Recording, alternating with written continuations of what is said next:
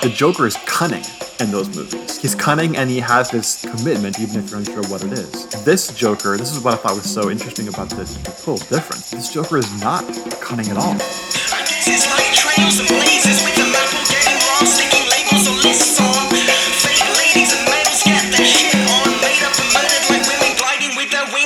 Yo, what is going down? Welcome to Owls at Dawn. We are just two dudes from Southern California who studied philosophy, politics, and religion around the world and decided to start a podcast where we could bullshit with impunity. I am Austin Hayden Smith, And I am Troy Polidori. and this week we are going to give the fans what they want. Troy, we're going to talk about the clown movie. Oh, I thought that meant we were changing ourselves into an entirely like uh like skincare based podcast. We are going to be talking about argan oil and apple cider vinegar and bone broth and how you can make the ladies come crawling, bruz. Come on. That's what we are now. Or the dudes, too. Are you a twink? Are you a cub? Are you a bear? Where are you in the spectrum that you can uh, entice people to come to you? Is that boats? What is that a speedboat that I heard coming from your window? What, what is that? No, that was a plane, I think. Oh, it sounded like a speedboat or something. There's a little commuter airport right next to me, so that happens a lot. Oh, right on. Well, anyway, we had gotten a lot of requests that we tackle the Joker movie. So we are going to be talking about Todd Phillips, Joaquin Phoenix, Joker in our main segment. So stay tuned for that in our main segment. That is coming up soon. Yeah, man, we uh we obey your whims. You are our masters. Tell us what to do.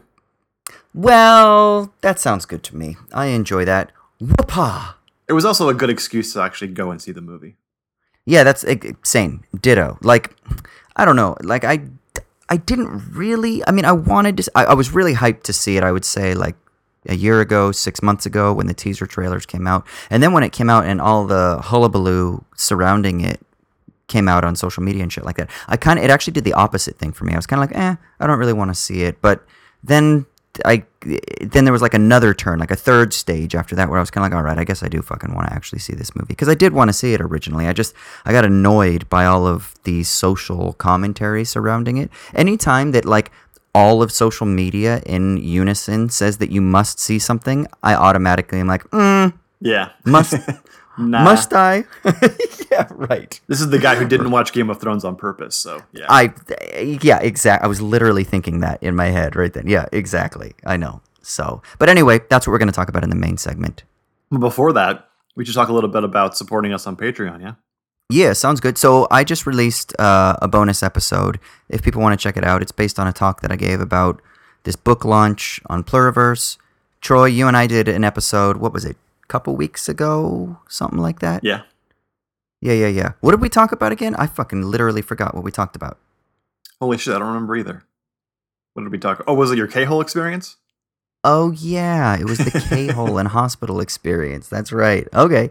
So we've got two fresh bonus episodes that if you want access to, you can check out. What else do people get if they go to Patreon?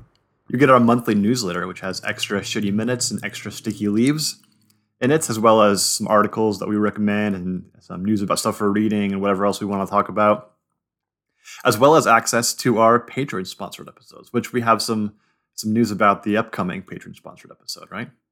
That is right. Next week, Isabel Millar will be joining us fresh off of her time at Duquesne University's in Pittsburgh, uh, the Lacan Ecrit Conference, and we're going to be talking about the philosophy of psychoanalysis. If you don't know Isabel's work, she writes a lot at Everyday Analysis, which is one of my favorite like cultural criticism, critical theory website slash blogs. It's everydayanalysis.net, and there's a collective of people who are all like post Freudian, Lacanian, cultural critic, psychoanalyst types, and they do amazing work. But anyway, she's going to be coming on and talking with us about probably some Lacan, psychoanalysis. She does a lot of work on Baudrillard, etc., etc. But so we will be talking about philosophy, psychoanalysis, and the intersection between the two because that's what you guys chose as the last uh, patron poll. You know that an academic blog or website is legit when it has a .net suffix or whatever that's called, right? Yeah, that means yeah, you're yeah. hardcore, right? That's pretty hardcore. That means it's like OG. It's been around for at least 27 years. Yeah, yeah. I mean, like my high school band had a .net website. Do you remember when I don't know if it's still the same, but it depend like it would cost X amount for .com and it would like Y account for .net and then like Z account for .org or whatever. And then it was like there was like a, a, a sliding scale downwards. .com the most expensive. I think .net was the second most expensive. Org was the third or whatever. It was something like that. Isn't that what it was? I don't remember exactly, but yeah, probably something like that. But then, yeah, you can do Something like- anything now, right? I think recently they opened up to have any any three letters at the end there.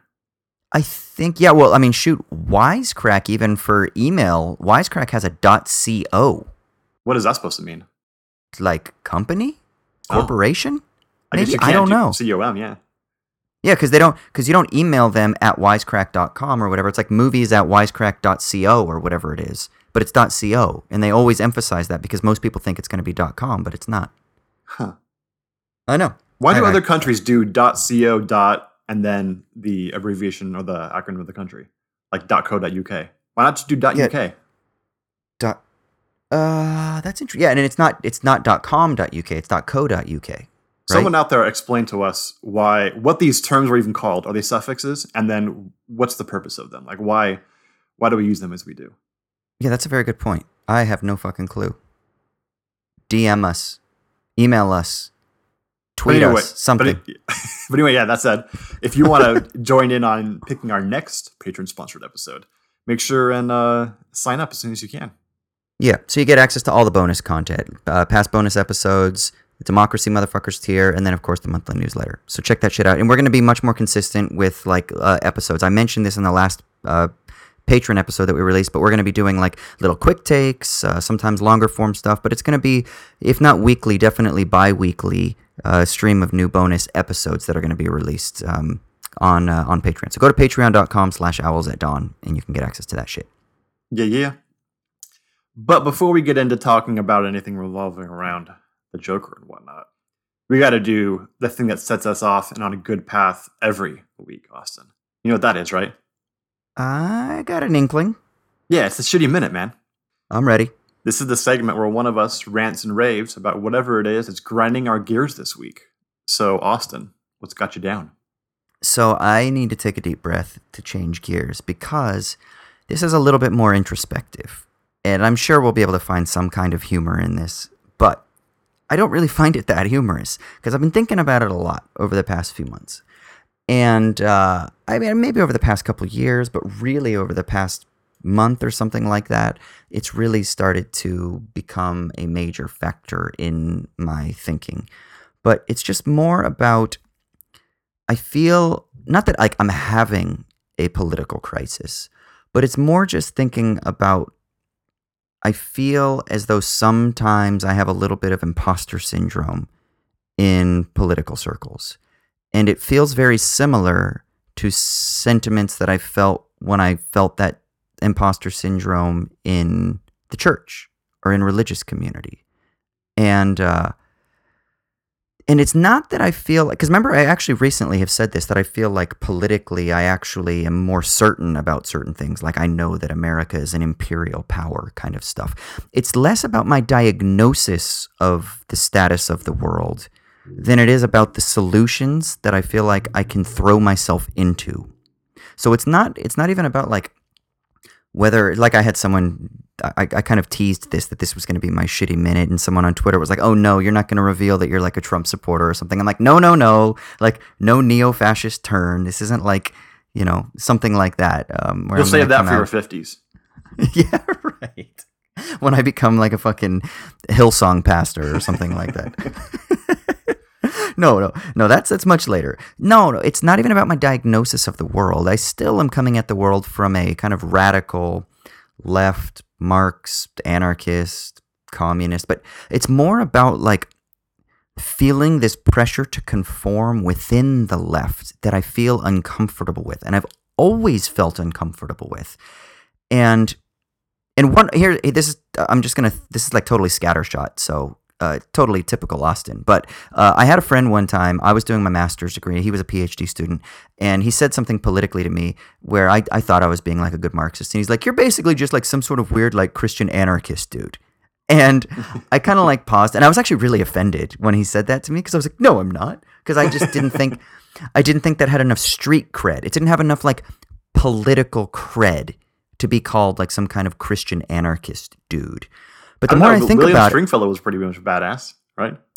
yeah, and I, I, I honestly, the more I think about it, the more I'm like, fuck, he was more right than maybe, maybe he was like prophetically right. Like I feel like I'm kind of more that now than I ever have been, and and obviously I would want to qualify both of those terms, but like whenever I'm in these academic settings, whenever I'm in like um like a a political community settings, a social community setting, I I just never feel quite like I belong. You know, they say stuff and I nod with like seventy percent.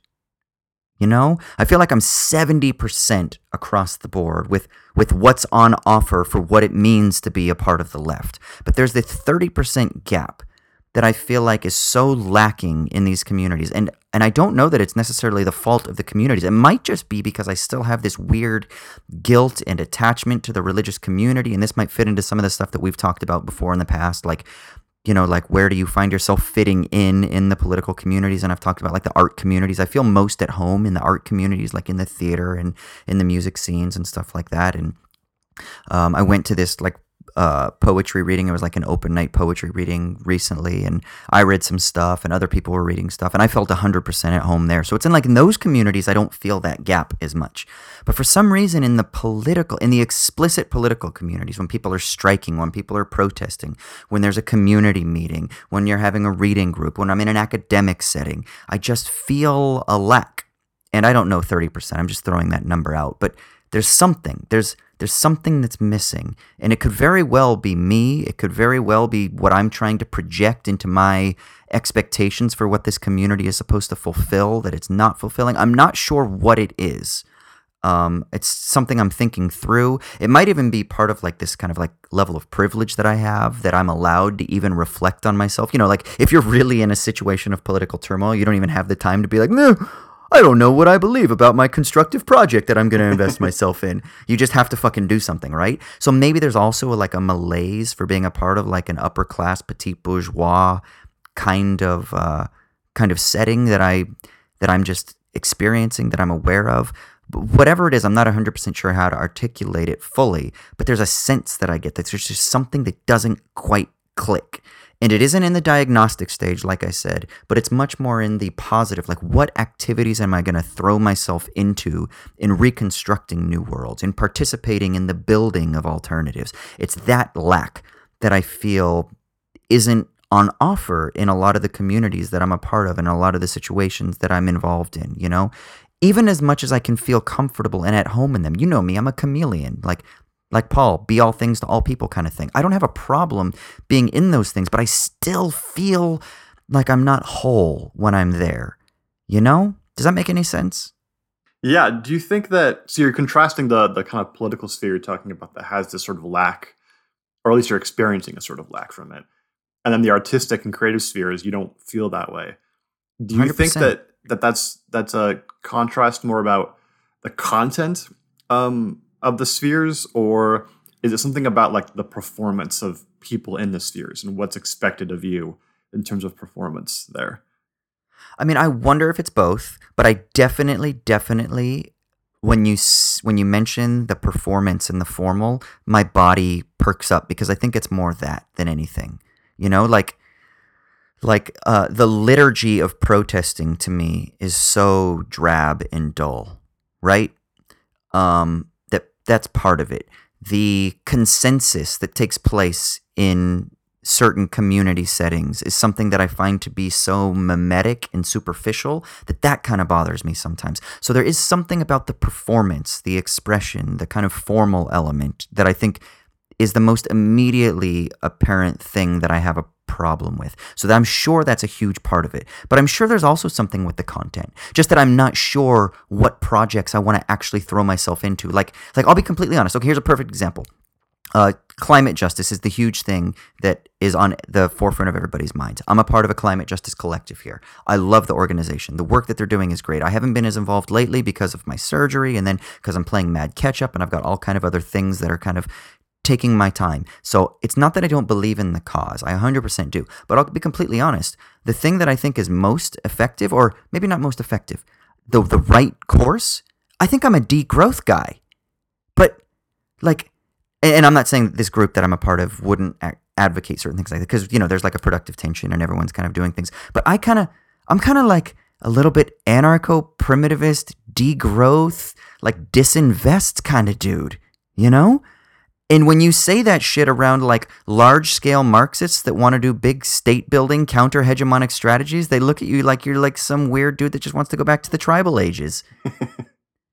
but honestly, like I think that's the most desirable and the most feasible course of action to actually transform the problems that are facing us. Whereas, like the social democracy route, which again, I'm not shitting on the Climate Justice Collective that I'm a part of. They're a fantastic group of people. But let's now transition to saying what are most people talking about with like green investment and green new deals, for example, in the United States. It's the social democracy route. I actually think that that is ultimately counterintuitive and that will ultimately benefit capital in the long term, even though it might have material benefits that will provide some sort of alleviation of climate breakdown in the near future. I think ultimately it actually uh, sets up the perfect playground for the new feudal lords to take over and transform the the conditions for capital accumulation. So I ultimately am kind of like, fuck man, the degrowth strategy, the slow movement, like that kind of stuff seems much more accurate. But then again, how do you build large scale programs from within that paradigm? How do you is that feasible? Like that's the next thing. Like it might be ultimately desirable and it might be the most effective if it were possible to implement across the board, but is it the most feasible in the sense of actually implementing it from within the current material conditions? No, maybe it doesn't seem that way. So then I'm kind of torn between the two, but in my heart of hearts, I still think that that's the right course of action. But you can't say that shit within certain circles. You know what I mean? So then I feel like I'm in just this I feel very similar to when I was at Masters and everybody else was hardcore Calvinist. They believe in like a pre-tribulational rapture, and then I'm reading, and I'm reading the like, man, Greek. this is some post-trib shit that I'm reading in Yeah. Thessalonians. I'm reading Thessalonians and I'm like, no, that's not what's going on there. He's literally announcing the return of the king, the trumpet sound, all the language that's being used. I'm like, I'm like, that's not what's happening in this passage. Like that's how I feel. You know what I mean? yeah, there's this level of um, I mean, I don't know if it's the right term, but it seems kind of like a like a dogmatism, right? Where it's there's a policing of of ideas such that um, in order to have efficiency of of dialogue, right, excluding things that are determined to be out of bounds, um, you end up like basically uh, strangling any creative thought amongst people. Okay, and so that's my that's my next element is I I kind of want to write a book on this called like the politics of certainty. And this is the thing that I think is another element. This might be the formal element. Is I feel like and I don't know if other people out there like listeners you can tell me what you think, but do you not feel sometimes intimidated by other people's certainty in their political commitments? Because I do.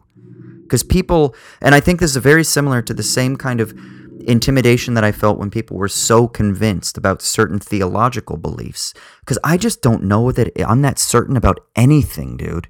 Like, I'm holding a piece of plasticky rubber or whatever the fuck this is in my hand, and I'm not even certain that I'm holding this in my hand.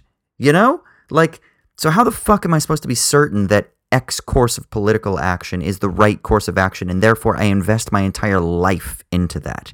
In the same way that how am I supposed to believe that I believe pre tribulational rapture or in covenant theology as opposed to dispensational theology? There's like an analogous relation here between my my fear or my ambivalence towards certainty in religion that kind of is translating now into my fear and ambivalence towards certainty in political praxis. And it's just a very uncomfortable position to be in because I'm around so many people who are so committed and they're so certain about what they believe in. And so I feel intimidated sometimes because I'm like, shit, man, I don't know. And so I wonder is there something that I should that, that's venerable about like being so certain, a politics of certainty, or should I also then welcome this idea that I have a little bit of doubt and that there is a politics of doubt that we need to be open to and that maybe we can incorporate in our political circles because maybe the politics of certainty is stifling other people's questions and space for productive criticism because they feel that dogmatism that they have to like submit themselves and subordinate themselves under.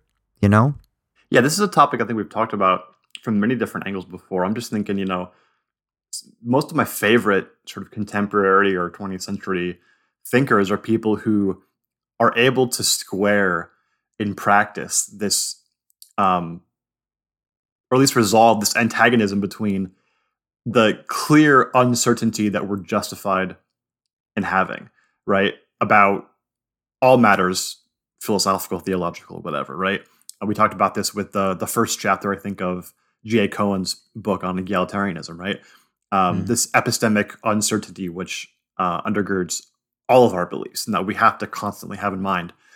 Um, we talked about this with uh, Thomas Nagel talking about it in um, The Absurd, right? And that the absurd kind of arises from this inability to ultimately justify our most important beliefs in a way that seems to fit with how seriously we take what we do and what we think. Mm. And so you you have to accept that, but you that also can't lead to skepticism, right? Like practical skepticism, because you still have to act and you still have to believe and you still have to do stuff. Um, you can't really fully accept that kind of skepticism into your life in a practical sense. And so, how do you square that antagonism? Um, and it's super hard, but that seems like kind of the the ultimate like human project, right? Is to find a way to do that that um, is not entirely unjustified in some way. And so, yeah, there, there there seems to have to be a way to accept doubt um, into a political project that nonetheless actually moves forward and does something, right? Like, would this be like a like a Kierkegaardian politics? Do we need uh, Burns on to talk about this? I was literally just thinking that, yeah, because he wrote the he- literally wrote the book on this, right? Yeah, I mean, what would a politics of doubt look like? I mean, that would be a really interesting philosophical ex- or, or political philosophical exploration, like politics of certainty, a politics of doubt kind of thing, right? What would that actually look like, and what would that mean? And then, how do we internalize that as individuals?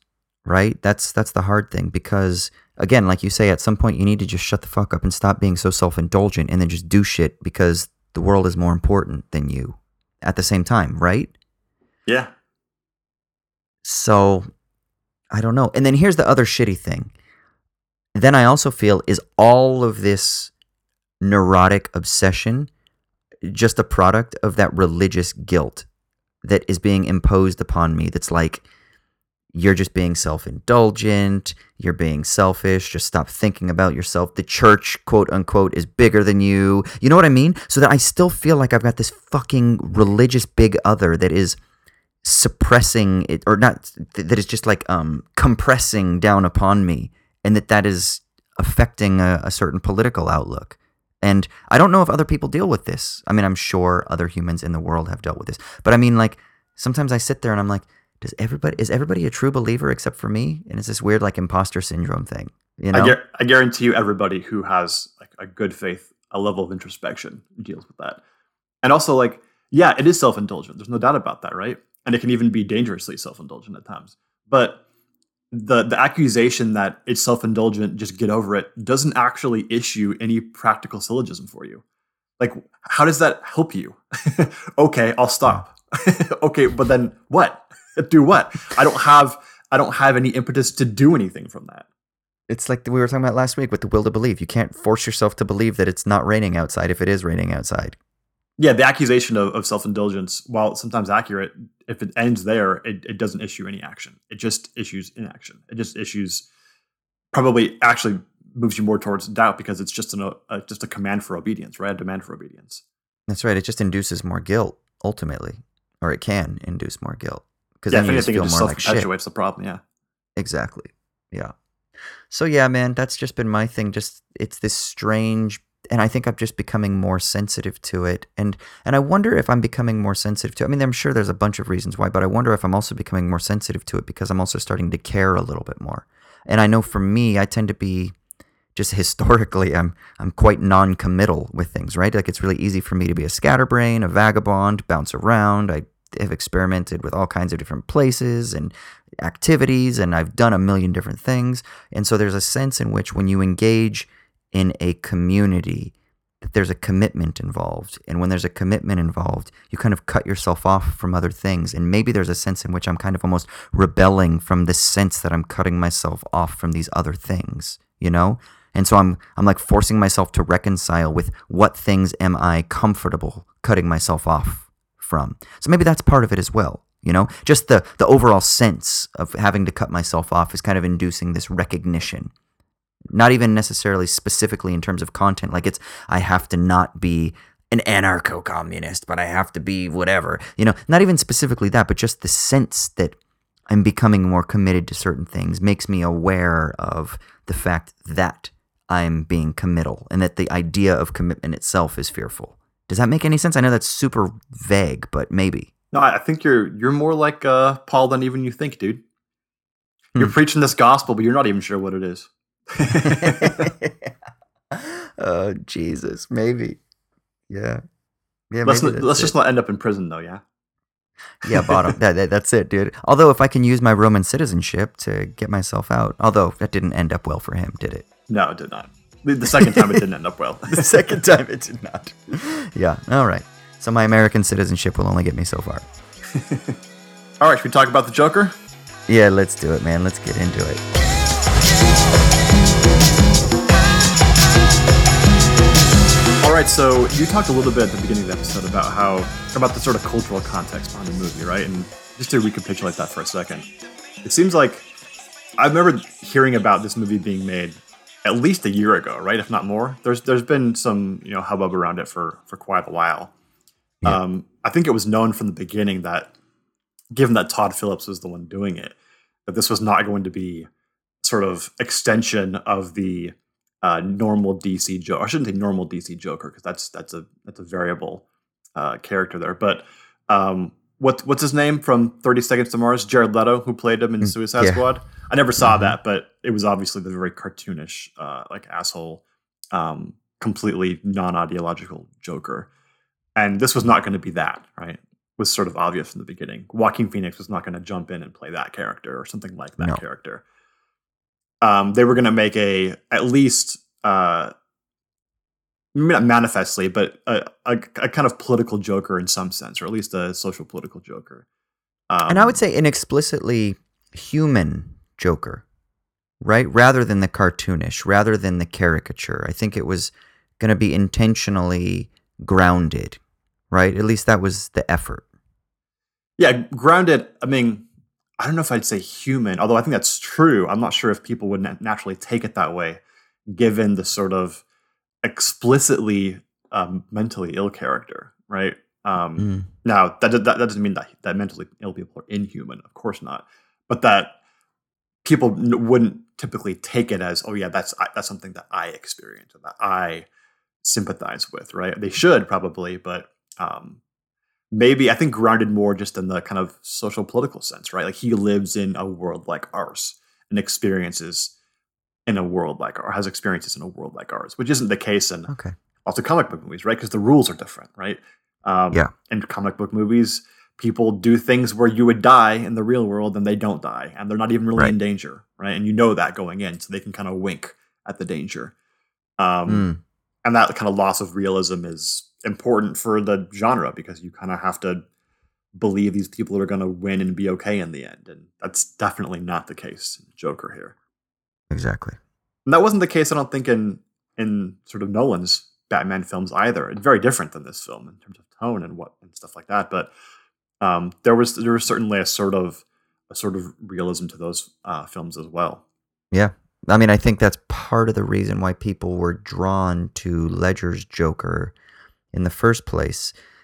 I mean, granted, the performance was outstanding, but I think comparing that to Jack Nicholson in Yeah, uh, Tim Burton's Batman, Jack Jack Nicholson's Bat or uh, Joker is very cartoony, whereas Ledger's just seemed to be obviously he was extraordinary, but there was something so rooted in him, right? Like yeah, there's the bits where he is, you know, he's kind of he can't kill the guy, and um, he obviously has strength and training, and he's not a normal human. It's not like Austin dressed up in Joker. Like this guy clearly has special skills, um, but there was still something about his logic that really resonated with people, right? And it's not just the like Alfred. Some people just want to see the world burn, or you know, then the famous things by by Ledger when he's like, you know, I'm like a dog chasing a car. I don't even know what I would do if I would catch one, sort of thing. It's not even the lines, but there was something about the performance, the character that was just so rooted in the world, in the tone, in the scene of particularly The Dark Knight that just seemed to kind of create the perfect harmony or resonance. And I think I think that that kind of created a different type of I mean just the whole the whole superhero genre was transformed by that trilogy anyway, but it created a different type of feel for what it meant to make this type of film about quote unquote superheroes. You know, they again, they maybe it's not human, but they felt more politically and socially immersed, let's say. Yeah, I think it's maybe an unpopular opinion, but I think that one big reason why Ledger's Joker was so um, magnified in culture and so um, like eye catching on on screen was you know most really like, great villains in in kind of fantastical films typically are very magnetic, right? They're, they're charismatic and they draw your attention and they have this sort of certainty of purpose, right? Great villains always fully are invested in whatever their end goal is, right? Um, Think of like uh, what's his name from Black Panther, um, Michael B. Jordan's character. Kill, I- I- kill, Killmonger, kill. yeah, I don't remember these Kill- things. yeah, yeah. but uh, I'm making a Zizekian point about the about the formal aspects, even not knowing the content. Yeah, or Um, Thanos, Thanos and Avengers. Yeah, I mean, he's Like- kind of like the almost almost like cartoonish version of, of this kind of thing, right? Certainty of purpose, where it just so obviously should not exist and is totally Mhm. unjustified in every way. Um, whereas in Black Panther, Killmonger, whatever his name is, actually has some some good reasons for uh, for his certainty of purpose. Um, but I mean, Thanos is Mal- neo Malthusianism. Is you're kind of like, yeah, know, I kind of get it, man. he He's little literally bit- never ever actually gives reasons for why killing half the universe is going to help. He never. No one even asks him, "Why do you think this is going to help?" They just accept it. No, I do not accept neo Malthusianism um, on principle. it's not even a prima facie good argument, dude. Come on. What is it? Oh, self evident? If anything's self evident, it's not that. oh, Um, Jesus. Yeah. Oh, right. Anyway, that's my. I've already ranted about that in this podcast. I think. So yeah, Yes, even you though I think people will look at the Joker from Ledger's Joker and say his character was sort of unclear about his objectives, and he constantly changes his narrative. Right? He famously has several different origin stories, right? Um, about how he got his um, scars and stuff like that. Right? So he's kind of like he's never really set um, as an objective, uh, like a readable thing. He clearly has certainty of purpose right? He knows what he's doing at every. He shows up to every scene in the movie with a plan, right? He castigates Batman for having plans and schemes, right? But he clearly has plans and schemes. You're just not sort of shown what they are. They're not obvious. They don't follow from an obvious ideological commitment the way Batman's does, right? Um, Mm. So he's like a like a committed deconstructionist in a sense, and that seems to be that kind of marriage doesn't really exist um, amongst villains or at least it hadn't at that time. So that, I think that's why, along with Ledger's really great performance and Nolan's incredible direction, that that's what makes the character so interesting. The Joker is cunning in those movies, right? Mm. He's cunning and he has this commitment, even if you're unsure what it is. He's driven by it. This Joker, this is what I thought was so interesting about the total difference and the disconnect between this Joker and Ledger's Joker. Um, this Joker is not cunning at all right? He doesn't have a certainty of purpose at all until the last five minutes of the movie, and even then, it's only implied. Um, so that's the sense in which he seems much more human, right? He's just kind of existing in the world, being reactive, um, being pushed around by all the different elements of the world, both by persons and um, political environments and everything else, right? And that I thought was really interesting about the beginning, or the opening scene is him getting his uh, sign stolen and getting the shit kicked out of him, right? Mm. He's totally helpless in the world, not sort of uh, character of immense certainty that exists in Ledger's depictions, which happen Okay. later on. Is it an oversimplification to say that this is just sort of like a character backstory prequel? This is how the Joker becomes the Joker, and then once we see him in Arkham Asylum at the end when he kills. By the way, spoilers, all episode. um, when he kills the therapist in the room, and you know he's walking away with the blood, f- uh, bloody footprints, and the orderlies are chasing him. That that's the moment when he like becomes the quote unquote Joker. You know, like is this the prequel? And then so then we could even say that this is what leads Joker to become the Joker that we're all familiar with. Even though I know that there are many variants that exist in the comic books, but that this is like okay, this is like a psychoanalytic explanation for how he becomes Joker. I don't think so. I think that's I think there's an ultimate disconnect between this and at least Ledger's Joker. I haven't seen a lot of the other ones, and I only know like Jack Nicholson's Joker, and that's pretty much it. Um, I don't know the comic book versions and stuff like that, but it seems to me like no, this is a completely different a telling of the character. Um, we can get into this, and but um, you know, the story here is of somebody undergoing like subjective destitution, right? Um, and then it seems like in the end, becoming a, a character of pure chaos, and that's not what happens. At least it does not seem to be what uh, the the Joker in Ledger's version um, has as his sort of uh, guiding principle, right? Ledger's Joker has a sort of um, intentionality to him, right? Like he's clearly he? doing things for a, for a very particular reason, even if you're not clued into what it is, and even if it's not consistent, right? He's doing things. He's trying to prove something, specifically Gosh, to but- Batman. He's very clearly he goes on long philosophical dia- diatribes to Batman about the nature of human being, right? Like he's he's a philosopher of a sort, just a deconstructionist. type. Totally. And this Joker is not that, right? He doesn't. At the end, he doesn't philosophize. He stands on a car hood and dances, right? Yeah. But he's, then there he's are like those that more bits, Nietzschean, like you know, uh, dancing, a god that dances, kind of a thing. Than Dionys than Dionys Dionysian rather than Apollonian. Yeah.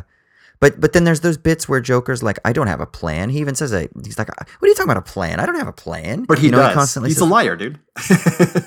Yeah, that, and that's why because he lies about his scars. He does lie. And then there's the bit too. Remember where Alfred is like, you know, some men just want to watch the world burn.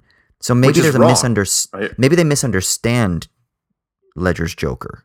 But I love Alfred's line there because it's basically the the conservative, uh, or even like classical liberal reaction to deconstructionist type critique. Oh, it's just chaos for chaos sake, right? It's Mm. enjoyment. It's pure enjoyment, right? Which I mean, yeah, there's, a, there's a, certainly a sense in which clearly Joker enjoys destroying these things, right? Um, but he he does it like he enjoys it because he thinks that in some sense like he's proving something, right? He's showing that these things ultimately have no foundation, that they're all they're all lies, right? Batman is a lie, and he shows it, right? Batman has to lie about Harvey Dent um, being the hero. Um, yeah, but I, I don't want to spend this whole episode comparing the two Jokers, but I thought it was interesting how different it seemed to me Yeah. this character was than what you would think the origin story of Ledger's Joker would be. If there, Yeah. there really can't be. That's the thing, right? Ledger's Bat, Ledger's Joker doesn't have an origin story. He has many. That's why they've got- stories.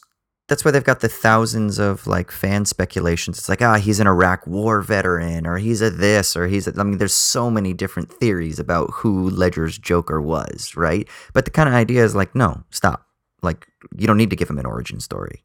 which is know? good, right? I'm glad they didn't try to Yeah. do that, or at least seemed Yeah. to me like they didn't clearly try to do that. Yeah. Okay, so first of all, did you like the film?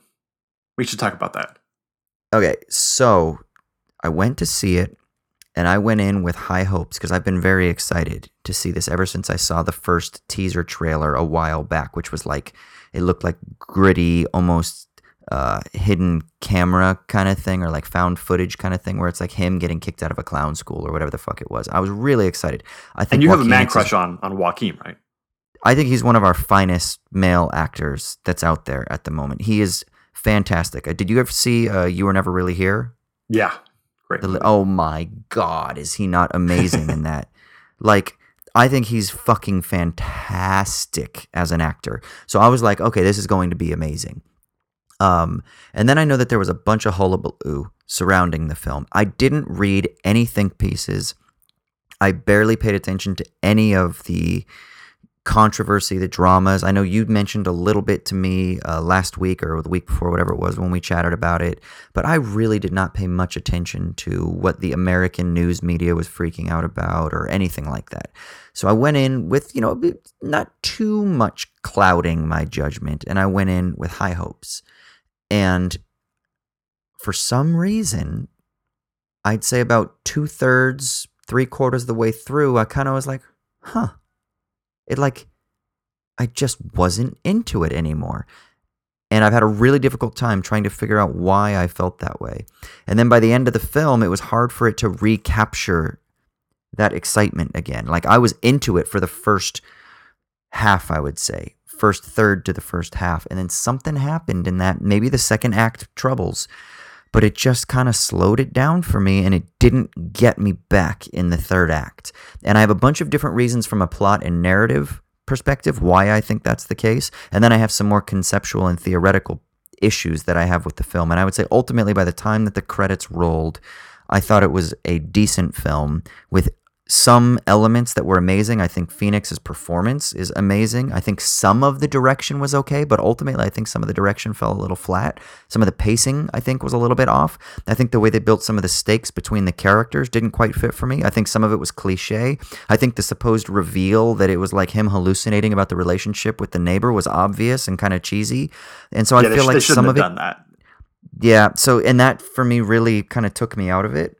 And so I think there were some elements that didn't ultimately quite work for me. It's it's a good film. I didn't think it was a great film, and I ultimately don't think it deserves all the fucking fur that it's getting. And I think that um, a lot of it is just that because it deals very loosely with anything that might be conceived of as being political or socially bent, that like everyone is losing their goddamn mind over it. And really, I wish I would have gone in without so much political and social expectation.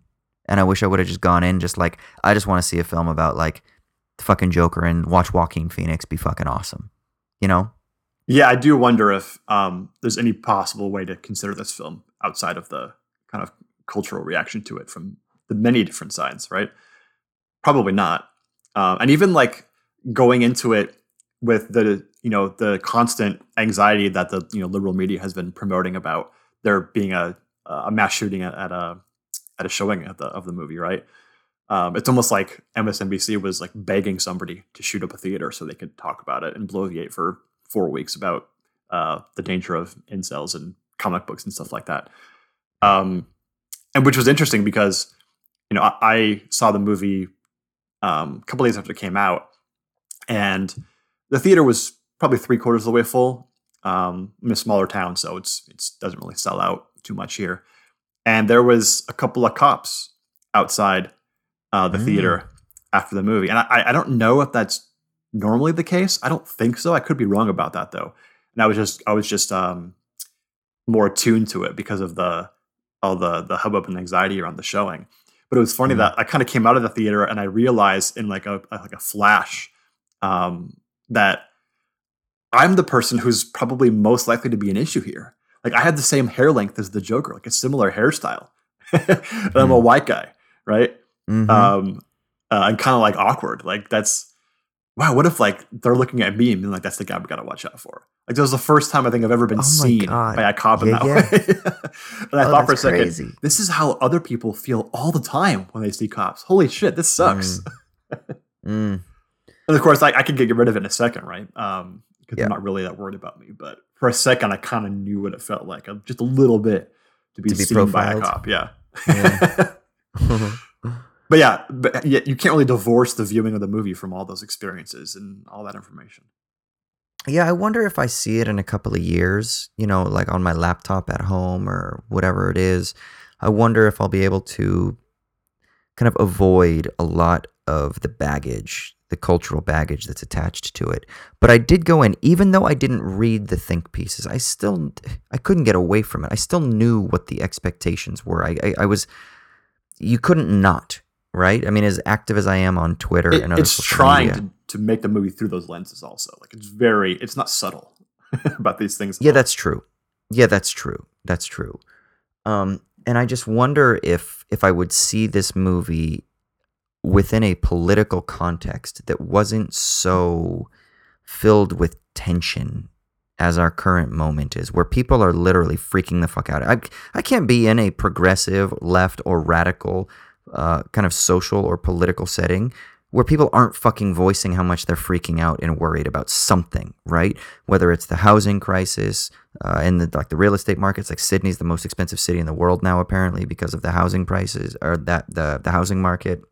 Uh, and then you've got uh, like climate breakdown, and the students are all freaking out, and like literally they're freaking out. Like they actually are freaking out, and it's like I can't be in a setting without just hearing this anxiety. So I wonder if this film could somehow be viewed in a different context where it's not immediately brought into all of those political and social anxieties, if it wouldn't mean something different than what it did mean to me, and if that wouldn't allow me to appreciate it in a different light. But considering that I was not able to see it in that weird vacuum of an alternate universe, um, and I did see it in our current context, I couldn't help but see it as okay, and especially then after seeing it and then now reading the think pieces, I can't help but now not judge it against the way that it's being received and interpreted by the one side who are viewing it as, okay, this is a film that is somehow either valorizing violence or glorifying violence or somehow s- speaking about um, or trying to encourage people to break free from the societal restraints. Or then the other side that's like, no, no, no, this is a film about like, uh, the consequences of uh, kind of structural oppression and exploitation, which is kind of like the leftist, like Micah, Micah, what's his name, Uetricht, Uetricht, or yeah. Old, Uetricht, whatever his name is. Yeah, the guy that writes for Jacobin. Um, I think he's an editor for Jacobin, but he wrote that Guardian think piece, right? That kind of Yeah. got bounced around quite a bit, and that was his argument that no, this isn't like um, some sort of manifesto for the alt right, but this is actually like um, a perfect companion piece to illuminate the problems of structural uh, structural violence, structural oppression, structural exploitation of capitalism. The ultimate problem that I had with that think piece then is then he just ends up with advocating social democracy, and I'm like, well, th- uh, th- I've- that's not the fucking conclusion that you get from this. Again, that just goes back to my shitty minute where that just seems like some boring political alternative or reconstructive project that you offer. I'm like, really? No, it's got to be something so much more. So I just felt like both of those conclusions, the kind of like alt right, liberal, individual, glorifying violence, whatever that side is, those people were wrong. Then, like the structural kind of Marxist interpretation of the film, that was wrong too. And I feel like I'm not satisfied with either of them. And then here I am standing on my fucking island, and I feel like, well, I'm the crazy person because I don't like either of those choices, but those are the only choices that the political sphere is offering to me at the moment. So that's how I felt about this film, or that's how I feel about this film. I feel like my experience of the film doesn't fit within whatever everybody else is trying to offer me. You Yeah, know? and I think I think that that's I don't know if that's necessarily a strength or a weakness of the film, but I think that that's correct and that it, it doesn't neatly fit in any of these categories. Um, if anything, it just doesn't seem to have a very clear vision about what it even is.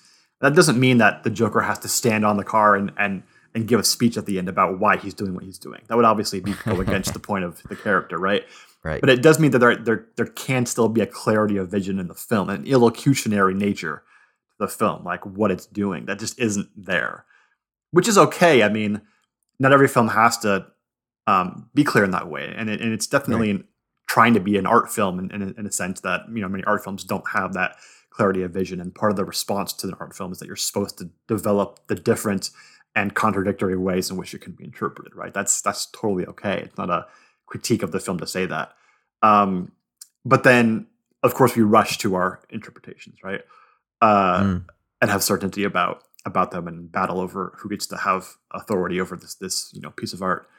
And so, yeah, I, I agree with you that the the, the sort of um, liberal telling of the film, which is that it's you know this like a biography of incels or whatever, or like a a sympathetic letter to incels about why you should care about them and stuff. It's just that's just obviously wrong. Um, it's not that at all. That said, he does in like the paramount sort of scene in the film shoot Stephen Colbert in the face, Mm. right? Uh, or like Jimmy Fallon, Stephen Colbert, Jimmy Kimmel all like rolled into Jay one. right? Leno, Um, somebody. Yeah, and, and I mean, maybe he's patterned more after David Letterman, uh, Robert De Niro's character, um, than anybody else. But you know, it does seem like you know Colbert and, and Fallon and these people, especially Colbert, seem to be kind of like the way most people you know gestate their politics today. Like, what does Mm. Colbert think about the dumb shit that Trump did today? Right? Let's go wa- watch the Late Show or whatever and and figure it out. And so going on TV and and and having the Joker kill his father figure, right? Which is you know he kind of sees um, both Thomas Wayne and De Niro's late late show character as being kind of like father figures to him, right? Just going and killing the father, killing the god is extremely symbolic, right? That's the moment when he finally becomes free and opens up in a way. Um, that I think is much more than just yeah, this is definitely a socialist film or something like that, right?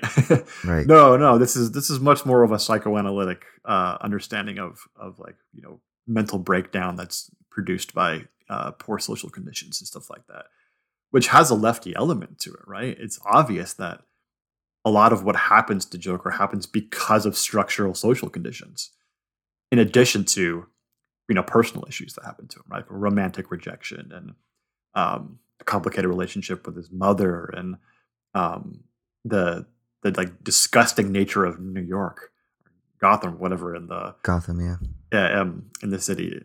Uh, yeah, those are meant to be there for a reason, right? It mixes the personal and individual with the structural and social, all being alienating for him.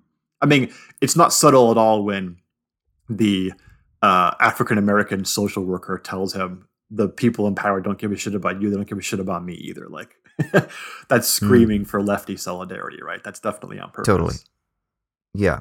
Yeah. And then there's obvious nods to the fact that like social funding is cut. So he's kicked out of this um, therapeutic relationship that he has where he's able to get access to his medication and then obviously his weekly or whatever it is meetings that he has. So that is clearly some sort of like the dismantling of the welfare system and the supremacy of austerity. Um, so yeah, again, that that fits very well within the democratic socialist or the social democratic or the post welfare kind of left um, left progressive maybe moving into radical marxist interpretations and critiques of society right like that fits very well with that but for some reason it just felt like that there's this battle line that's being drawn and you have one side that's like no this film is x and the other side is like no this film is y and i actually think that both of them are right and therefore both of them are wrong at the same time because it's kind of doing a little bit of everything, right? Yeah, well, here's my problem with the social democratic interpretation.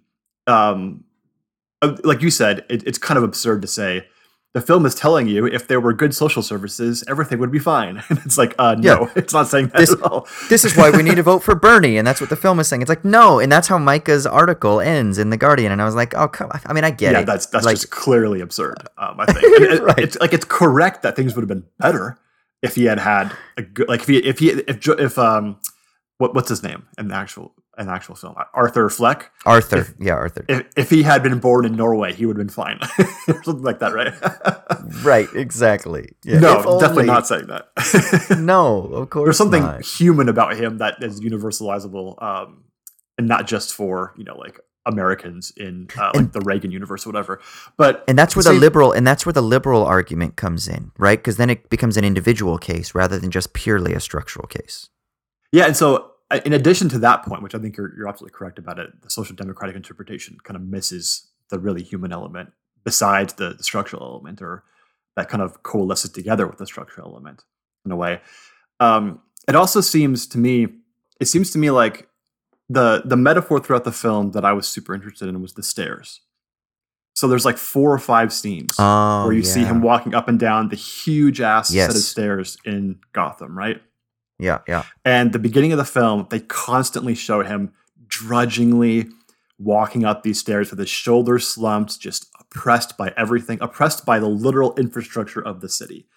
That he has to walk up these like 10 flights of stairs to get home, or whatever it is, Mm. right? Um, and it's dirty and it's gross and there's other people on it, and just everything's nasty and brutish and short and Hobbesian and terrible in Gotham, right?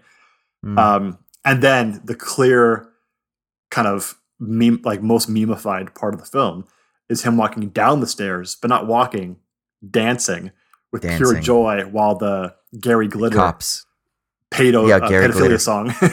That's right. and then the cops on. are at the top of the stairs, and yeah, Yeah, so it's like him dancing down the stairs is this iconic image now. I think it's done on purpose, right? It's meant to be this incredible contrast with the oppression he feels um, in the beginning. And he's oppressed even though he has still some access to the good social services. He's still on medication. He's still seeing a social worker, right? Hmm. When those things go away, he becomes kind of free in a sense.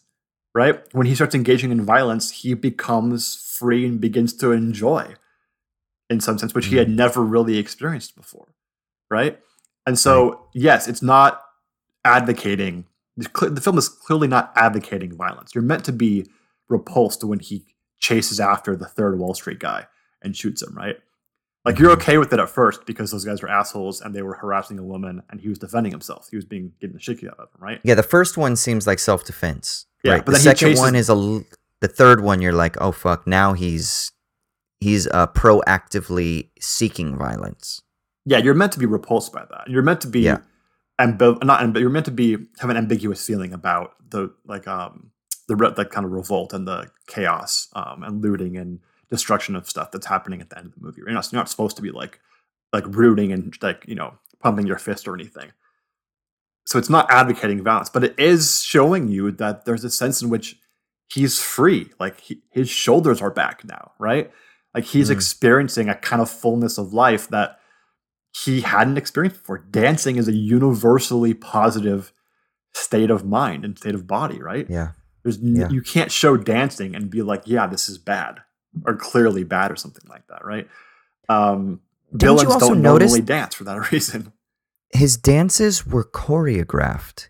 It was almost like he had practiced this. It wasn't just like a jig that he just busted out.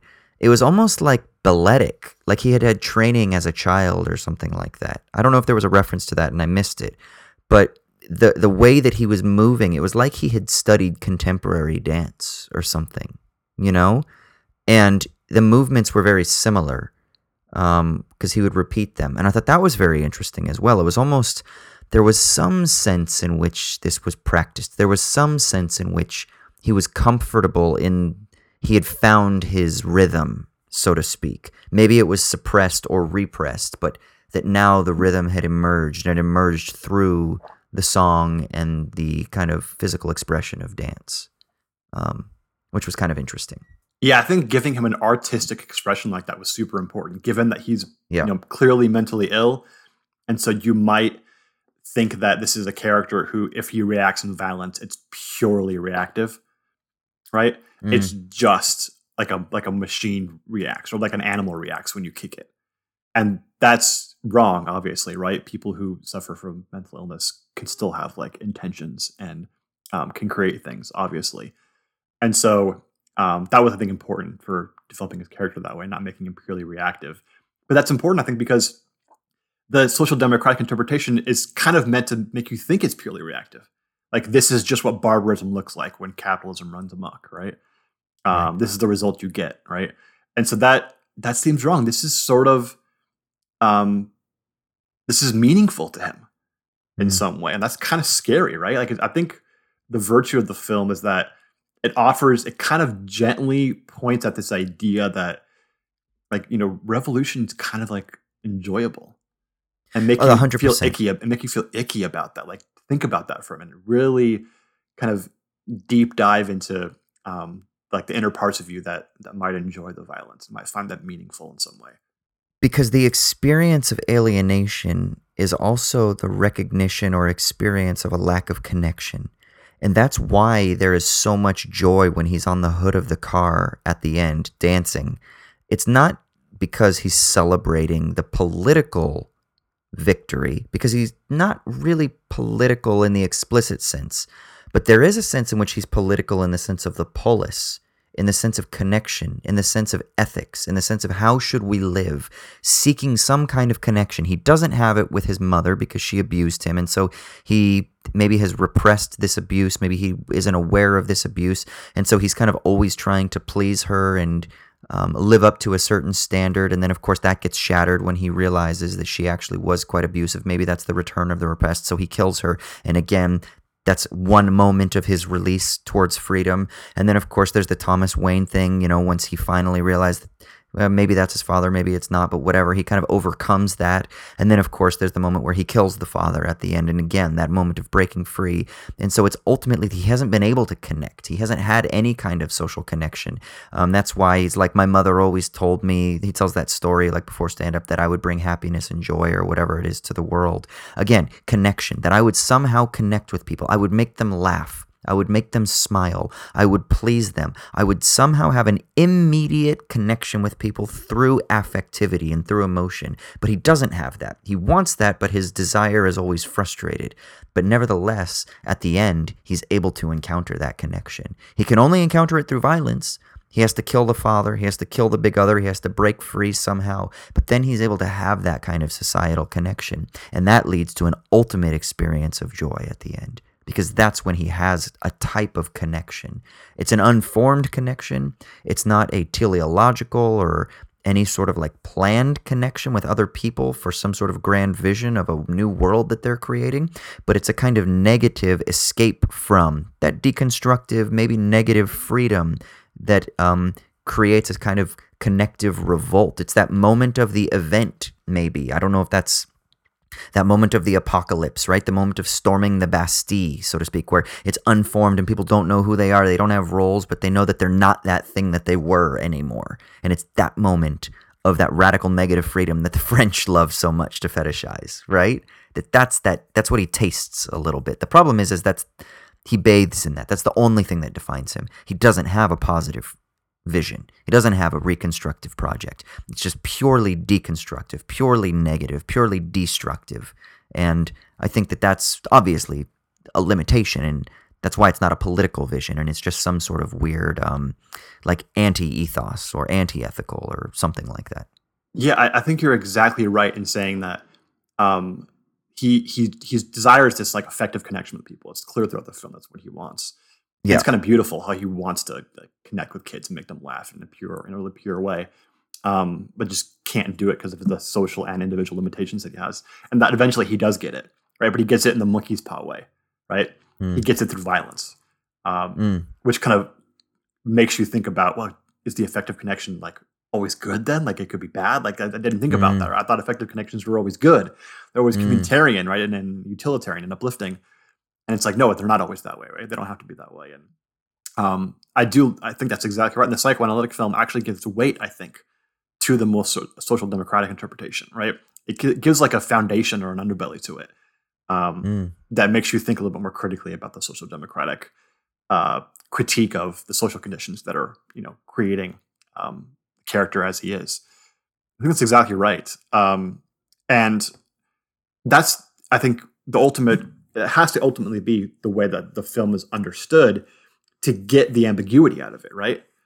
Because both the sort of um, you know mainstream liberal and social democratic interpretations of the film don't really allow for the ultimate ambiguity at the end, but the psychoanalytic mm. interpretation does give you the kind of moral ambiguity of the film, where you have to tackle, you have to feel uneasy and and tackle your own like individual um, thoughts about the role of, of violence and enjoyment and you know we don't like to think about that as being a natural human thing but it is.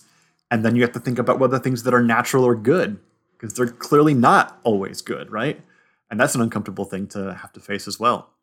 Um, so yeah i think all those themes um, are much more i think they're much more in tune with the actual tone and content of the film but also they actually give you something to think about in a way that I don't think that the other interpretations really do. They just let you kind of rubber stamp your interpretation of the film and move on.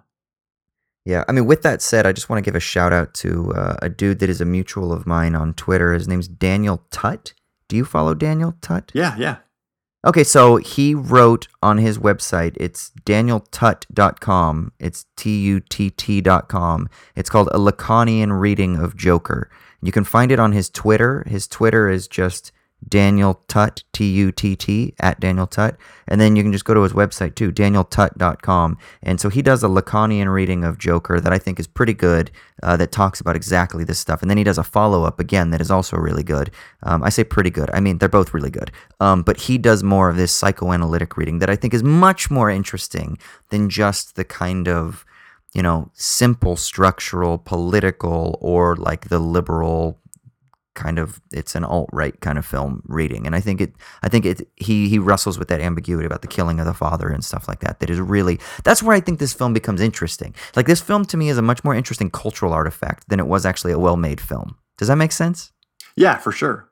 Yeah. And, and yeah, it, yeah. The, as you're saying the psychoanalytic reading allows you to have both of the elements of the Yes. the liberal rating of it as an alt right film, which it is in some sense, right? It's not that it's not at all. Like the like the if the alt right um like you know uh cultural touchstone or whatever hadn't happened that this film would be the same. Like no, it wouldn't. It clearly has that stuff in mind because what do both those those the social democratic and the it's an alt right film interpretations have in common is like they both have to deal with this sort of ideas of alienation and violence and Mm. affective connection, all these psychoanalytic you know categories um, of experience. So um, it, it, in some sense, it has to be both those things, but you have to have um, some of the reading that allows for that ambiguity to arise in a natural way or an organic way. Yeah. Um, so I, I just want to ask you one thing. Go ahead. Um, yeah, yeah. I think my favorite thing about the film wasn't even about the film itself, um, which I, I had some misgivings about, but it was actually how you have to think about Batman differently now. And I wanted to get your Uh. take on this because Thomas Wayne's clearly like the villain of this film, right? And he's clearly like this Mm. horrible asshole who everybody hates, with, and is justified. In. There's no ambiguity about Thomas Wayne being being the antagonist of this film and being a bad guy, right? Um, Mm, agreed.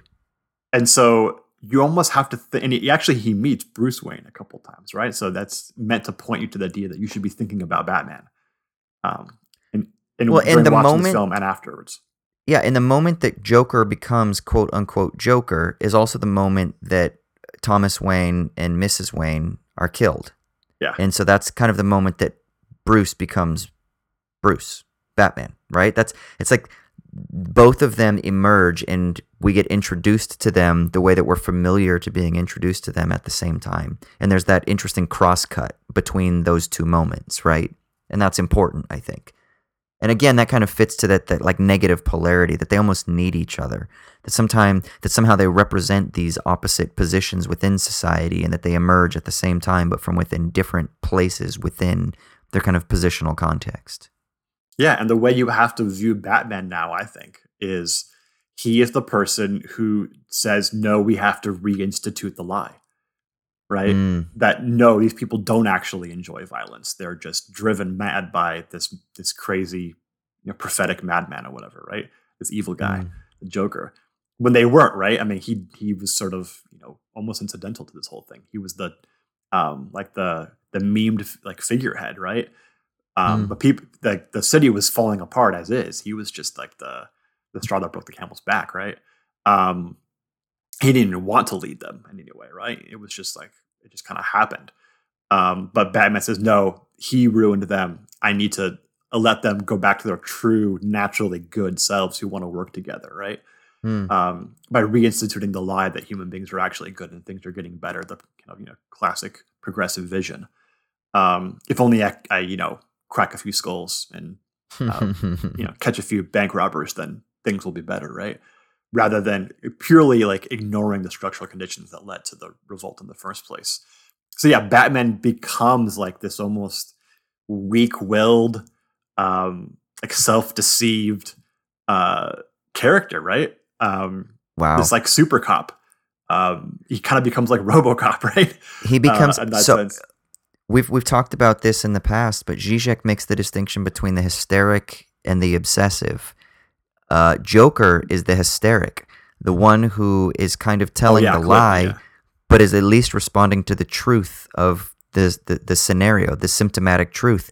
But Batman, in this instance, Batman here becomes the obsessive. He's lying about the structural conditions. He doesn't acknowledge that there's actually a problem at the root cause of, let's say, uh, state capitalism or whatever it is, right? He doesn't acknowledge that, but nevertheless, he has to cover over that lie by instituting some sort of new, um, some sort of new structure on top of it. So he's the obsessive, and Joker here is the hysteric. That's Yeah, which is right? which is why Batman spends all of his money becoming a giant police individual police state rather than using his money to rebuild Gotham and like put together an education system and you know, offer people healthcare and shit like that. That's yeah, right. the social the social democratic stuff comes in on the side in this interpretation, so it's there. That's that's super interesting. Yeah.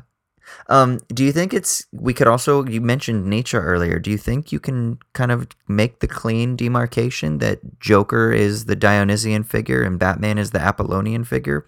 You know, you have the dancing chaotic on one side and you have the god of order on the other side. That's another No, I don't think so. Just because Okay. I mean, I think even Nietzsche's point was that those things are always in dialectical tension, right? Yeah. With, even within individuals, right? So, and even within like particular ideologies. So, if you think about it that way, I think it makes a bit more sense that you know Joker has an Apollonian side in the sense that he finds in this movie at least he finds human connection to be sort of meaningful in life, and he wants that more than anything with his Yeah. mother and with his father and with his coworkers and with everybody else, right? Um, so he has a sort of um, a purpose, right? Uh, a meaningful purpose that he wants to build towards. And then there's that that side of him that's the chaotic side that comes out when he's off his medication and um, is like you know pushed to violence and stuff like that. Um, and Batman has it too, right? Um, Mm. He is formed by this event um, in his early life of his you know parents being murdered, and then he sets on this idea that he's going to resolve this tension by um, you know cleaning up crime on the streets, which caused his parents to die, and that's like I guess the root of all problems in society is like criminals doing criminality. Mm. Um, but then he clearly has this like level of en- enjoyment and, and stuff too, right? He bends the rules for himself, and he becomes the exception to everything uh, to make it work. And so, if that wasn't the case, Batman wouldn't be human at all, right? He Mm. has to have some level of enjoyment there that he gets from it, and that's usually not shown in the films. Um, but uh, yeah, we need the we need the dynamic side of Batman to come out in the next uh, next Batman film. Yeah, maybe maybe Lego sick. Batman does that best because he enjoys I mean- like puns and and talking in that Christian Bale guttural voice. Jonah Hill just backed out of the next Batman. So, you know, I, the, the rumors were they thought he was going to be Penguin, but apparently they couldn't find the right price. So he backed out. So I have no idea what they're going to do for the next Batman. Disappointing. Disappointed. It's gonna be it's gonna be sad Sorbo's. Batman, right? Emo Batman. That's Yeah, it'll probably be emo Batman. Yeah, probably. My parents Uh, died. womp womp. My favorite. Womp womp. Yeah. Um, I was gonna say two things. One, with regards to the stair metaphor that you really liked, or the visual that you really liked, kind of up and down. You know, a film that actually does this, I think, a billion times better, and it deals with class, I think, a billion times better. Parasite. Oh, I haven't seen it yet. I can't wait. I know. Don't don't spoil anything though. No, no, but I'm just going to say that it does this. Like, this is what the whole film is about. It moves up and down. And instead of left and right, the whole thing is up and down. And the way that it deals with stairs and going up and down is fucking genius. So I was watching this and I felt that too. And I actually, even just the way that it was shot, I was a little bit disappointed with how quickly it went from um, kind of like reverse shot to front shot with when he's first walking up the stairs. I wish that they almost did like a breathless style jump cut of him walking up the stairs to kind of emphasize the trudge up the stairs even a little bit more. But they cut a little bit too quickly to the front, and I was like, oh, he didn't struggle enough up the stairs for me. And for me, a lot of this film was unsuccessful because of the direction in a lot of ways. Like, I didn't buy, I mentioned already the kind of like reveal that they do with the relationship with the neighbor. But I also didn't even buy the stakes that lead to that ultimate final interview where he ends up killing De Niro's character. Like, it didn't matter to me that he killed De Niro. Like, I didn't actually care. And I know that upon reflection, I can be like, no, but that's a father figure and that was so important. But I didn't feel like he actually had the attachment to De Niro as much as he did to the platform that De Niro could have offered to him. And maybe that was just my reading of it, but for some reason I didn't feel the connection between the two of them. And then when they were actually in the interview scene, I didn't feel like there was enough of a connection from De Niro's part because he was still mocking. There was never, because it was always under the conditions that I'm inviting you on the show because we're making fun of you, and I'm inviting you on the show as just like the laughing stock. I think it would have been more impactful if there was actually a sense in which there was genuinely a moment where De Niro was like, oh, this maybe this guy could be talented or he could come on and do something and surprise me or that he actually cared but he was always a little bit distanced and snarky. And so for me it didn't make that scene of the interview as connective as i thought it could have been which then would have led to the murder to be even more shocking and more traumatic and then more of like that breaking free. Whereas to me it kind of was just like is he going to kill himself which was what how he was rehearsing it or is he going to kill the guy? And it just it was kind of like okay. Like i didn't really care I didn't feel like the stakes actually meant anything. And I think part of that was because of the direction. And I like Todd Phillips as a director, but I felt like the direction in this film just lacked a little bit across the board. And that's just one of those things that didn't quite work for me. A couple of the relationship things didn't quite work because for some reason they didn't get fleshed out enough for me. So I don't know. The film was a little bit hit or miss. Yeah, I mean, I, don't, I don't think it was necessarily a great film um, or anything, but it certainly I think stokes the imagination uh, much more than other comic book films do, like infinitely more, right? Uh, and it's in a way, as much as I do enjoy like the Dark Knight and Nolan's Batman films, they're kind of timeless in a way, right? Because they're very, very um, clear and unsubtle about the symbolic territory that they're getting in, right? Yeah. Um, almost to the point where it's like absurdly unsubtle. like, Mhm. come on, like tone it down a little bit, Nolan. Um, so like, I think those films will always, or at least Dark, the Dark Knight and then the first one, will always kind of have that that resonance as, as being like a great comic book film. Joker seems like it really only could have come out now, right? Mm. it just it's it's so much of its time. Uh, I do, I'm really interested to see what it how it's viewed. You know, 10, 20 years down the line. Like the people who saw it, who were in the 20s and 30s uh, in 2019, will still have that uh, particular reaction to it, whether positively, negatively, ambiguous, whatever. But then people who see it in 20 years, is it going to be like, what the hell is this? Mm. Yeah, I'm curious too. Fuck, I want to see it again in a year. I mean, the political situation probably won't have calmed down, but I still like when it isn't just so hot on social media and stuff like that, you know? Because I, I mean, it's sometimes just my mood affects how I interpret a film too. I walked out of Melancholia the first time that I saw it, and now I think it's one of the best films that I've ever seen in my life, you know? So it really just depends on kind of where I'm at also in my own development and maybe in the course of a week. And what was that? There was a famous tweet, or not a famous, a viral tweet that went out that was kind of like, you know, the crazy thing about being a human is I don't know if I'm depressed or if I just haven't eaten lunch or something along those lines. you know, it's like like that kind of thing. I don't know if I hate this movie or if I just my blood sugar was low. Yeah, it sucks that nowadays you can't just find a movie and watch it, right? they can't. You can't just go to Blockbuster and be like, "Oh, this cover looks cool. Let's watch this." Oh, dude, I love never- Blockbuster. It will never happen again. It, Never that'll gonna only happen on a Netflix movie that's awful, right? Yeah, That's the only time you'll watch a movie without knowing anything about it beforehand. I know. And I'll be honest, man, I am so bored of Netflix right now. Like, I just I can't do it. Like, like it doesn't even entice me.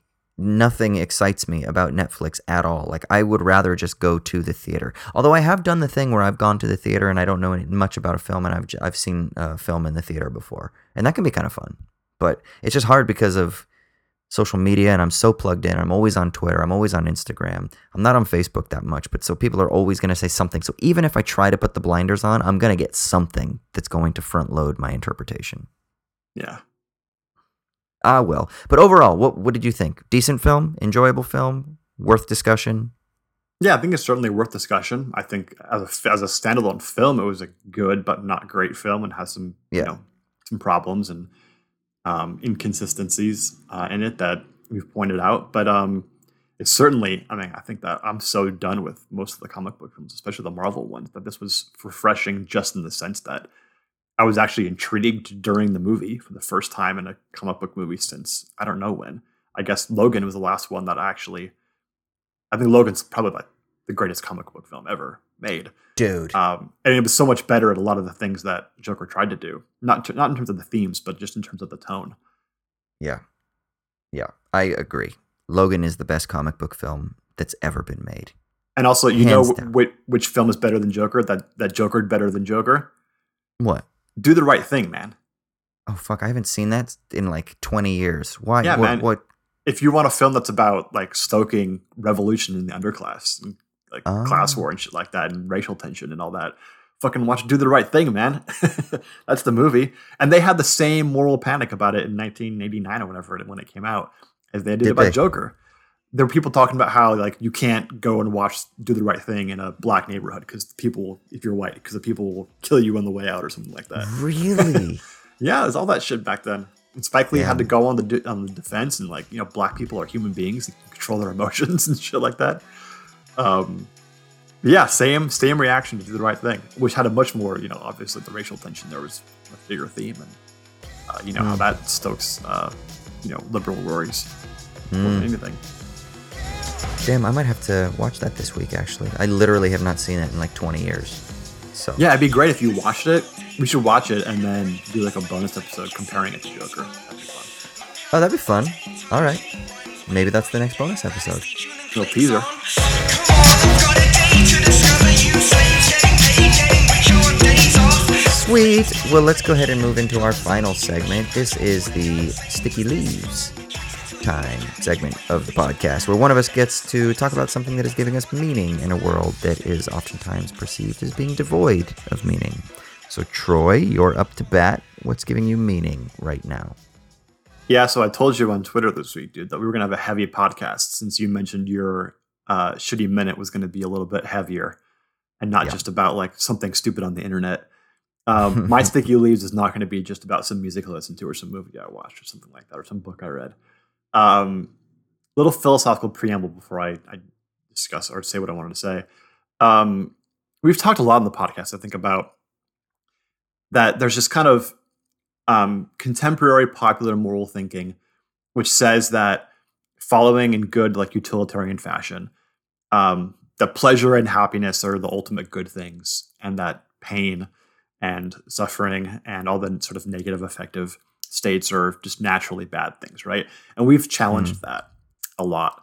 Um, I, I think I, I especially find it like one of my uh, biggest philosophical hobby horses to challenge that notion. Not to say that suffering and pain are good necessarily, but that it's not a neat um, universal distinction there where you can put uh, pain and suffering on the side of the bad and pleasure and happiness on the side of the good always. And I think most people find that intuitive when it comes to pleasure and happiness not always being good.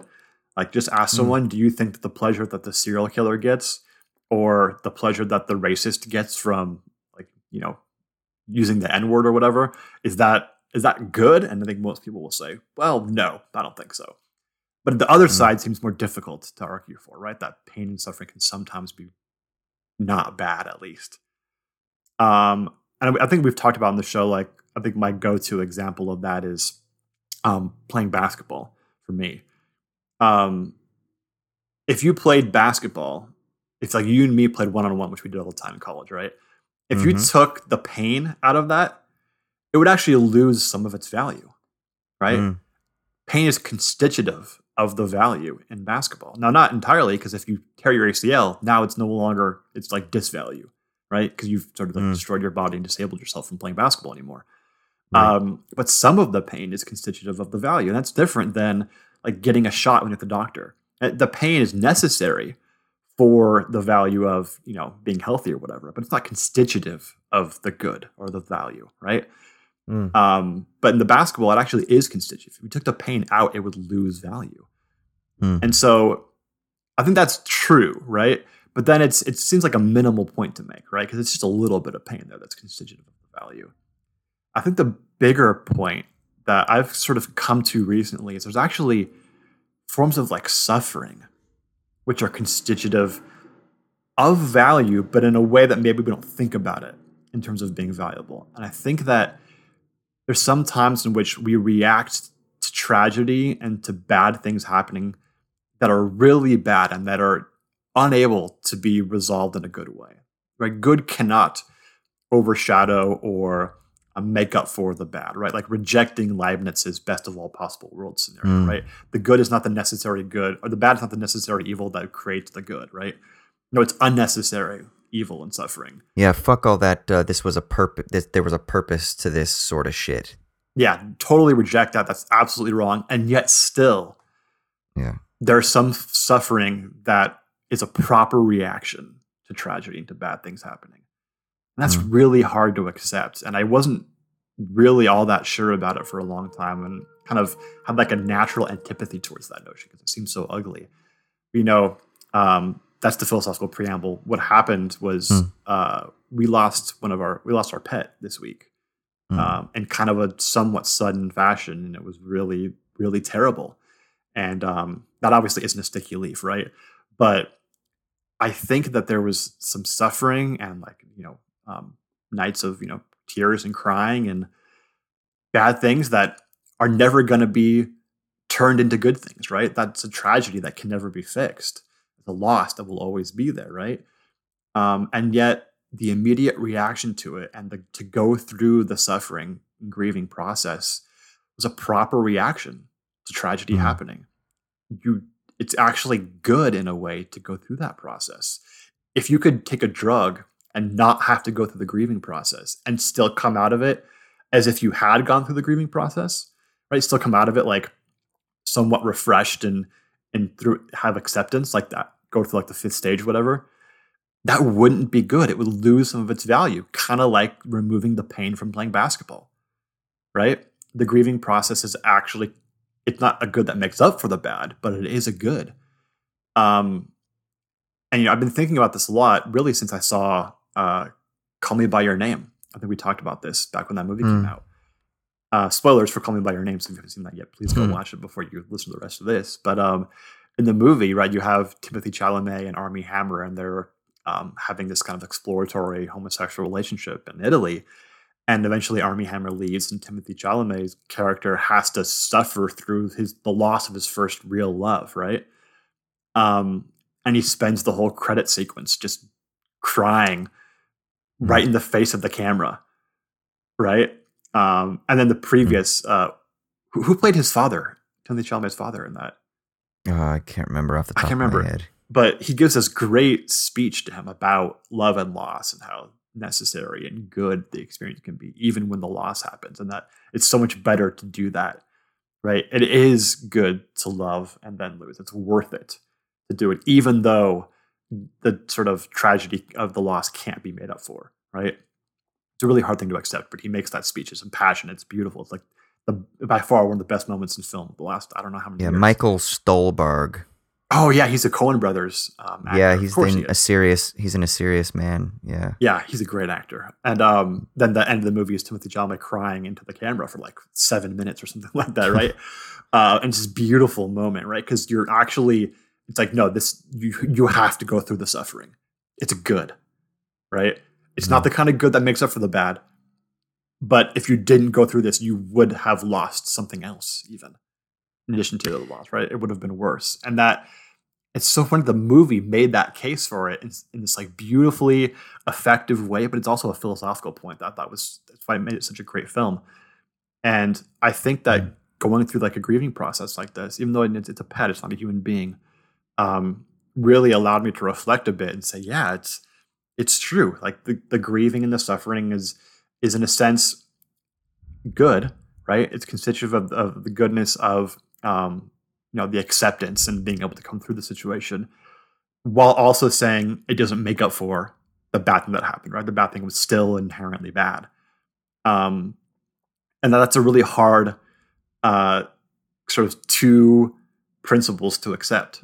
Um, but I think that it's true, and I think I came to that realization, and it coming to that realization and affirming that realization doesn't make up for the bad thing that happened. Right, that thing didn't happen so that I could come to this realization. Like that's a super uh, like narcissistic thing to think, right? Um, but I do think it's part of the intellectual grieving process, um, and I appreciate that that was allowed to happen for me. Did you ever Does that make read? sense? Yeah, totally. Did you ever read Miroslav Volf at all when you were in your? Oh yeah, of course. He wrote a book called Exclusion and Embrace An embrace, yeah. that was really important for me when I was in my like evangelical mode, and it deals with this. It deals with the idea, and and I don't think like you've you've reached this. Like you can say all of these things, and I can nod my head, and I can be like philosophically, I get what you're saying. I'm not sure that I get it. If the emphasis in my get it can mean anything, you know what I like? Like you, I think you get it in your heart, whereas I think I right now I apprehend it in my mind, right? Um, but I remember uh, the first moment of apprehension of this kind of idea that you're talking about was in Miroslav Volf's uh, Exclusion and Embrace, where he talks about like when there's a scar, he's like one of the kind of mistakes of Christianity. He's a theologian for people listening. He's like a liberal theologian from the Yale School. Um, he's like one of the mistakes that kind of conservative evangelicalism makes is that it assumes that somehow it covers over it, and it is like you dig a ditch and then you cover over the ditch and it's okay because the ditch has now been covered over and you're fine. He's like, no, no, no. The scar never goes away. The scar is always there. But the idea of the embrace isn't that you cover over it, but that you em- that you kind of embrace leaping over the gap that's still there, but the gap is still there, but you still kind of cover over it. You're you're holding over it, let's say. You're holding each other over it. You're still embracing even though there's some sort of severing that's there, but um that the scar still remains, the cut still remains. It will always leave some sort of scar tissue, if we can use that as a metaphor. And I kind of always thought that was really something that was so profound and important. And I think that we oftentimes miss, especially in a world like Byung Chul Han talks about, we live in a world of pure positivity. And it's a world where we don't allow ourselves that lack. We don't allow ourselves to actually feel the doubt, the nothing, the soreness, the pain, the lack, the exclusion. Everything for us has to be it's fine, it's okay, I'll find something to alleviate. This is a painkiller, this is a problem solver, this is the uh, equation or the algorithm or the algebraic formula that's going to solve, solve, solve, solve. You know, fix, fix, fix. I think what you're talking about is precisely that no, you can't fix everything. But that in the not And that you shouldn't fixed, try to. and that you shouldn't, yeah, yeah, yeah, yeah. Yeah, I think that's I- exactly right. Uh, we don't. Yeah. We, we're we're told that pain and suffering is bad, so that you should take every means you can to stop it from happening whenever it starts. Right. Right. If that means like taking drugs, do that. If that means um, like just getting involved in too many things so you can't think about it, do that. If it means just constantly being on the internet to distract yourself from like the pain and suffering at the heart of like your existence, then just do that. Right. Yeah. Um, Work out, change your diet, go to a community group meeting, join a bowling league, get a college degree, get a better job, buy a better car, save for your vaca- or for your retirement, go on holiday more, Instagram, become an influencer, whatever. yeah, and that Right? doesn't mean that that suffering is always good. Of course not. It's almost always bad, right? And we should try to resolve um, those things, right? It's, this isn't like a place of privilege where it's be like, you know, try and suffer for you know twenty minutes a day, um, so you can sort of have the best, be the best you. Like that's exactly getting it wrong, right? Um, no, but there's parts of human life that are that suffering is constitutive of, right? Um, So like, yeah, you should try and alleviate unnecessary suffering always, right? But there are some times where it's where it's necessary, and you have to be really disciplined um, and figuring out when that is, right? Um, But I do think that it's pretty. It's it's you can tell when there are certain things that are just part of human life, or that tragedies happen, and um, the suffering process is a thing that should be gone through, and that is you know it is good in a sense um, and divorce those from you know unnecessary sufferings that we should clearly try to ameliorate because they're because they don't involve any value whatsoever. Yeah. I mean, I don't want to completely just trivialize this, but when you were talking about you said something like like if you could just like take a pill or an injection or something like that and like you'd end up on the other side of the pain like with all the knowledge or whatever without actually having gone through it would it be as meaningful or as valuable? It reminds me of have you ever heard about those dudes that get calf implants? No, so like you can get calf implants so that your calf muscles are like super ripped and like all big and stuff like that rather than having to go to the gym and like work for months or years in order to build it like build up your calves right? And i wonder if this is similar right? Like at the end you might aesthetically have the calf muscles but do you think you value the calf as much as like the bodybuilder that spends six years crafting the calves? I know that is totally not the same as going through suffering and losing a pet. So I'm not trying to trivialize the loss of your pet and compare it to getting calf implants. But you know what I mean? Like if you just take that quick fix, that like aesthetic shortcut rather than if you spend years working on it or like like if you're an artist and you somehow just have an algorithm where you're like i'm just going to enter in this information and boop, boop, boop, boop, here's the thing unle- or the other person that like suffers and conceptualizes and works and you know you try different canvases and you try different strategies and different forms and it doesn't work and then finally one day you get the piece. Like there is a distinction between those those two processes.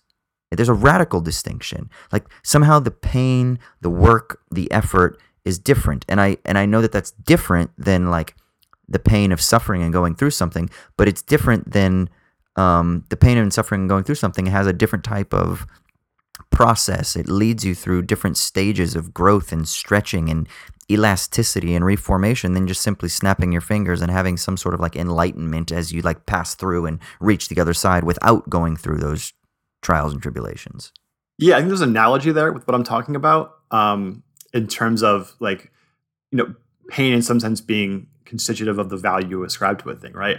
I think Yeah. the the one difference maybe would be that we're kind of talking here about like human projects. Um, so that, you know, for one person, it's, it's just a, analytically true that if you take shortcuts to things, you'll value the end less. Like that seems to me just like, you know, clearly necessarily true. Um, so the person who, you know, works out really hard every day and builds calf muscles is going to value the the state of their body and their health more than somebody who just takes a pill and then wakes up with huge calves or you know, gets a calf implant or whatever. Like that's just obviously true. Um, but that can differ, right? Because we don't think that everybody should value the exact same things, right? Mm. Um, we're comfortable with people having different ends, right?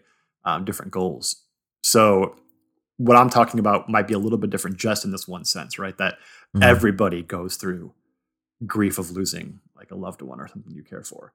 Um, that's universal, Mm. right? And everybody cares. You'd be kind of inhuman if you didn't care about that in some way, because being human is in one, in one sense to, to care about things, right? Um, and especially people. And it's analytically true that people in like your family and your you know close relations or people who you care about.